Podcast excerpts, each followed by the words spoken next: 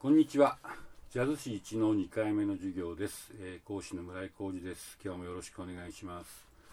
えーっとですね、あまあ、前回は、えーまあ、ジャズの歴史を駆け足でたどって、えー1920年代から2010年代までのジャズを実況聞いてもらいました。えーいかがでしたでしょうか。で、えーっと今日からは、えージャズの歴史をですね、えー随分と古い時代から話をしたいと思っております。で、えーまず、地図がここにありますよね、えー見てもらえますでしょうか、えーこれ大西洋の地図ですね。あのあの日本が、えー面しているのは太平洋。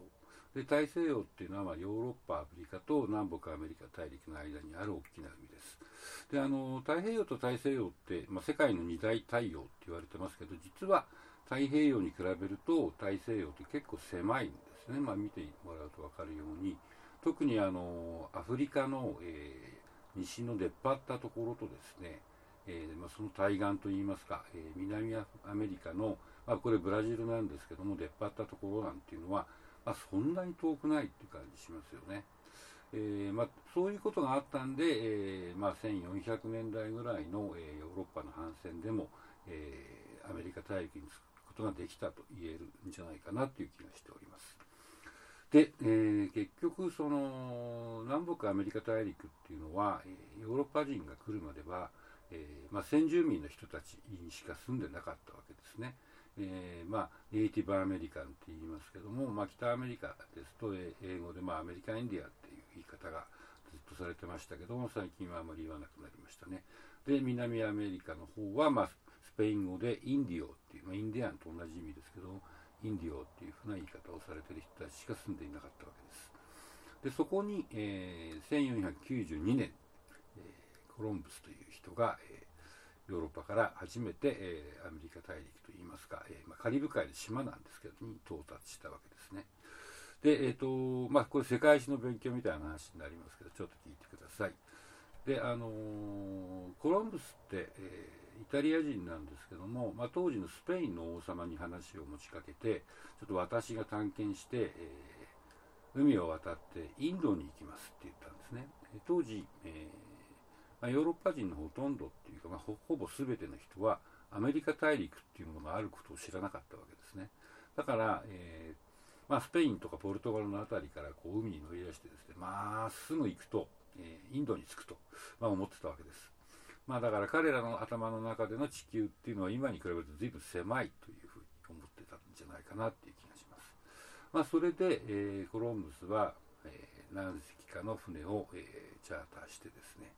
えーまあ、何人かの仲間たちと、まあ、何百人なんでしょうけど、えー一路、えーインドに向かって行ったわけです。まあ、それでですね、えーまあ、何週間か経って陸地が見えたと。でもちろん彼らは、あそこがインドだと思った。なもんだから最初に、えーそこにいた先住民の人たちをインド人と思ったわけです。で、えースペイン語でインド人っていうのが、えインディオですから彼らのことをインディオと呼んで今でも呼ばれ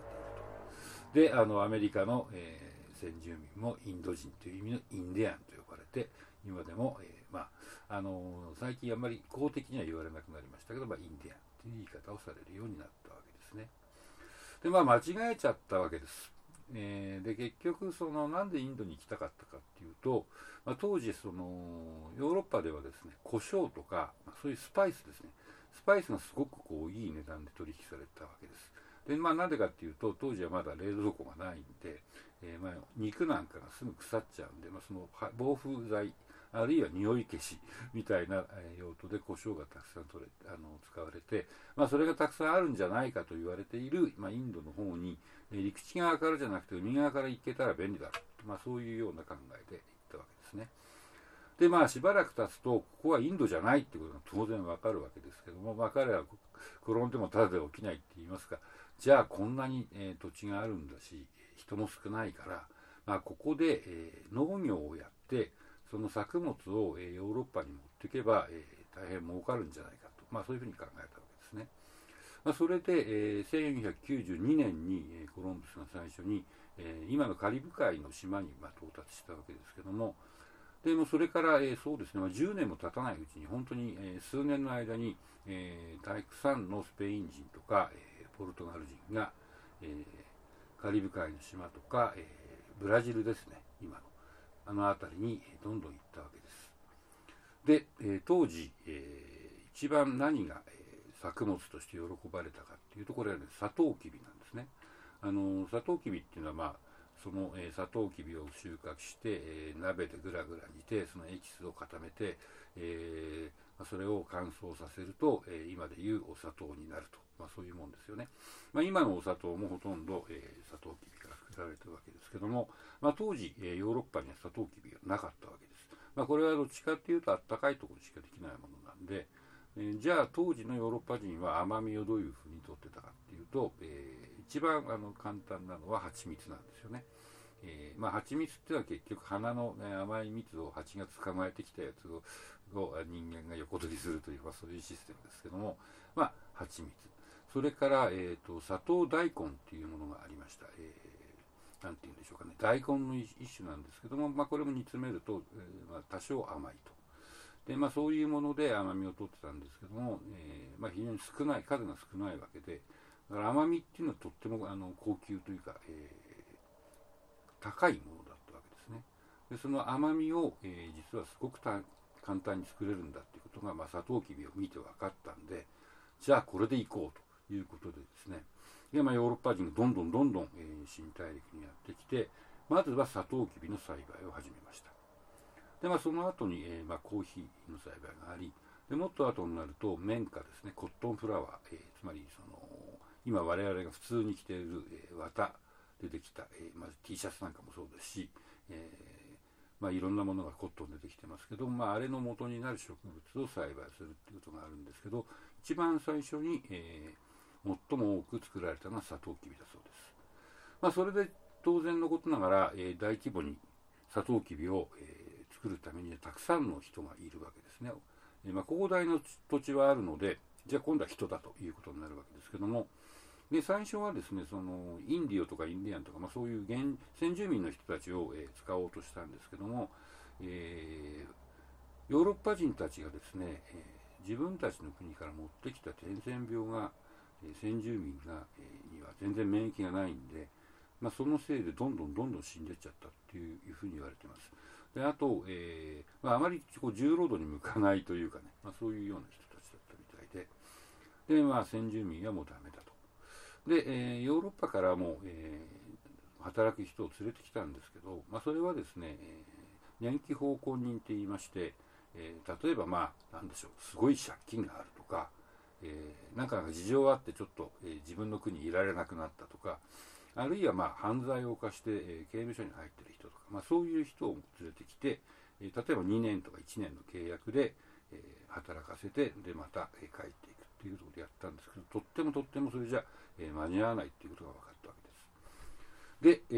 え、ヨーロッパ人たちは何を考えたかというと、まあこれちょっとひどい話なんですけど、まあ、ヨーロッパの住む、特にスペインなんかもう本当に、えー、目と鼻の先にアフリカ大陸がありまして、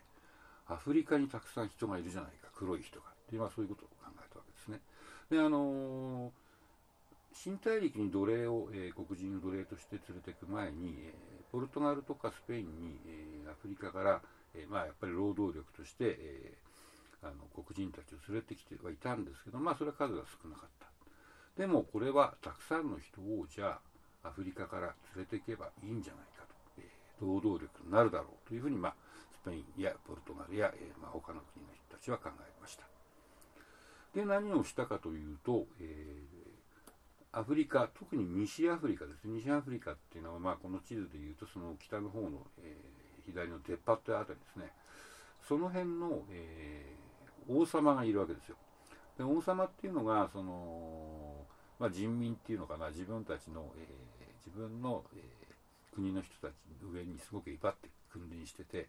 で彼らにとって、えー、その自分たちの国の人をヨーロッパ人に売るっていうことは全然悪いことじゃないっていうふうにまあ思ってたわけですね。でむしろ、えー、元でいらずでお金もらえていいじゃないかぐらいのふうに思ったらしいんですよ。まあ、ひどい話ですけどね。で、えー、ヨーロッパ人はまずアフリカに行きましてですね、まあ、現金っていうのはあまり意味ないわけですよね。と当時は今と違って、えー、あの通貨は国によって違ってるわけでそんなものを、えー、持ってたってしょうがないし両替しても意味がないのでどっちかっていうと武器、えー、武器っていうのは銃ですよね、えまあ、結局ヨーロッパは、えもうその当時は銃が普通に使われていて戦争で。でアフリカ人の、え王様たちはその銃がとっても欲しかったわけですね戦争するために。で銃と火薬ですよね。それから、えー、あとは槍とかね。剣とかそういうもの。それとあと宝石類、うん、金で作った、えー、宝飾品とか。あと、あのー、これちょっと本当笑ちょっと笑っちゃうんですけどビー玉みたいなね綺麗なんで、えそういうのを王様欲しかったわけです。でそういうのを持ってってでそれを渡して王様から、えー、アフリカの人民たちを買うわけですね。で、まあ、商品として買ってくると。で買ったものを今度は船に乗っけて、えー、カリブ海とかブラジルとか、まあ、そその新大陸の方に連れていくわけですね。で新大陸に連れてった、えー、人たちを奴隷として、えー、て言うんでしょうかね一日中働かせてで、まあ、結局奴隷っていうのは、えー、給料はもらえない代わりに住むところと食べるものはあると。で一日中ひたすら働くと。で、まあ、働かせてで働いてできたサトウキビなりなんなりを今度はまた船に乗ってヨーロッパに持っていくわけですね。ね、まあ、スペインとかポルトガルとかイギリスとか。でヨーロッパでそういうものを、えー、貴重品ですから非常に高く売れます。で高く売った、えー、お金で今度はまた武器を買い、えー、いろんなもの宝石を買いでアフリカにやっていって、えー、人を買い、えー、人を、えー、新大陸に連れてって作物を作らせできた作物をヨーロッパに持ってきっていう、まあ、そういうぐるぐるぐるぐる三角形で回ることを、えー、ヨーロッパ人たちが始めたのが1500年代の初めぐらいです。これ三角貿易っていうんですけども、で、えー、三角貿易をまあするということは、えー、ヨーロッパ人たちも、えー、当然、え、新大陸、え、例えば、ま、今のキューバとかハイチとか、え、ブラジルとか、まあ、アメリカ大陸もそうですけど、に行くわけですね。まあ、当然そのたくさん行かなくていいわけで、えー、結局なんて言うんでしょう。そのプランテーションっていうんですけども、えー、大規模農園の、えー、監督だとか、えー、オーナーだとか、まあ、そういう人たちですよね、が行って、で、えー、すごくたくさんいる、えー、アフリカから来た人たちを、えーまあ、監督するわけですね。まあ、というわけで、えー、ここで音楽の話になるわけですけども、ヨーロッパから来た人たちは当時のヨーロッパの音楽を当然持っていくわけです。まあ、当時は録音する媒体はありませんので、まあ、楽器を持っていく、それから楽譜を持っていく、でまあ、自分が覚えた曲を頭の中にある。それでまあ楽器を弾き、歌を歌い、えー、あとすごく重要なのはダンスですね。ダンスをする。で、ダンスをするためには音楽が必要。で、というわけで、えー、ヨーロッパ人たちは当時のヨーロッパのダンス音楽をたくさんたくさん、えー新大陸に持っていったわけです。一方、えー、アフリカ、特に西アフリカが近いんで、西アフリカから来た人たちが多いんですけど、から連れてこられた黒人たちは、アフリカ人たちは、えー、まあ、自分たちの故郷の音楽っていうのを、えー、まあ、自分の頭の中に持っていったわけですね。で、あの頭の中に持ってって、まあ、当時、えー、アフリカではほとんど楽譜っていうのは多分使われてなかったと思うんで、まあ、記憶なんですと伝承なんですけども、で楽器もですね、えー、まあ、弦楽器あり管楽器あり打楽器ありだったわけですけども、まあ、それを、えー、新大陸のにあるもので、えー、まあ、作るわけです、え例えば、まあ、今でもねあのよく使われている、えパーカッションですね。あの例えばコンガとかボンゴってあれは結局その木木で作った銅の上に動物のなめし側を貼ってそれを手で叩く、まあ、そういう楽器ですよね。これってアフリカにもたくさんあるわけです。あのまあ、日本でもね流行一時流行って今でも叩いてる人がたくさんいるジャンベっていう楽器があるアフリカの打楽器ですよね。でまあジャンベとコンガっていうのはまあ原理としては全く一緒なわけです。でまあそれとか、えー、とあとマラカスっていうあのラテンで使う打楽器ご存知でしょうか。これも、えー、ちっちゃい割とちっちゃい木の実をくり抜いてその中にもっとちっちゃい、えー、乾燥させた種を入れて、まあ、それをシャカシャカ振るっていう楽器ですね。であれもアフリカに、えー、同じものがあるので、まあ、その真似をしてというかそれを思い出して、えー、中南米に連れてこられたアフリカ人たちは作ったと、まあ、そんな感じでですね、えーまあ、アフリカの音楽というのも当然のことながら、え、新大陸、え、に入ってきたわけです。まあ、それで、え、当然、え、の何百年も経つとですね、まあ、ご主人様と奴隷っていう関係ではあるけれども、互いの音楽がだんだん混じってきて、どっちでもない新しい音楽が生まれるということが起きるわけですね。これが非常に面白いところなんですけども、まあ、そこで生まれた音楽っていうのが結局20世紀になって、えー、中南米だと、えー、いわゆるラテン音楽ですね。あの今で言うと、まあ、サルサとかそういうやつですけど、まあ、キューバの音楽とかハイチの音楽とかいろいろありますけど、まあ、そういうの原型になり、えー、ブラジルだと今で今のサンバの原型になり、北アメリカですとブルースっていう音楽がそこから生まれ、えー、まあ、ここの授業のメインであるところのジャズもそこから生まれでブルースが、えー、からどんどん、えー、形が変わっていってロックンロールロックが生まれ、えリズムブルースが生まれファンクが生まれっていうふうに、えまあ、ヨーロッパとアメリカがあアフリカが新大陸でぶつかった結果として今みんなが演奏したり、えー、いている、まあ、南北アメリカ産の、えー、ポピュラーミュージックかな大衆音楽っていうのかな、まあ、そういうものが出来上がったというふうに考えるのがいいかと思います。えー、というわけで、えー、この後、えー、YouTube を使ってですね、えヨーロッパから、え南北アメリカ大陸やカリブ海に来た人たちの、え音楽それと、えアフリカから、え新大陸に来た人たちの音楽を聴いてみたいと思います。えーとまあ、この指示にあの書いてあるノートの指示に従って、えー、YouTube をクリックして、えー、聞いてみてください。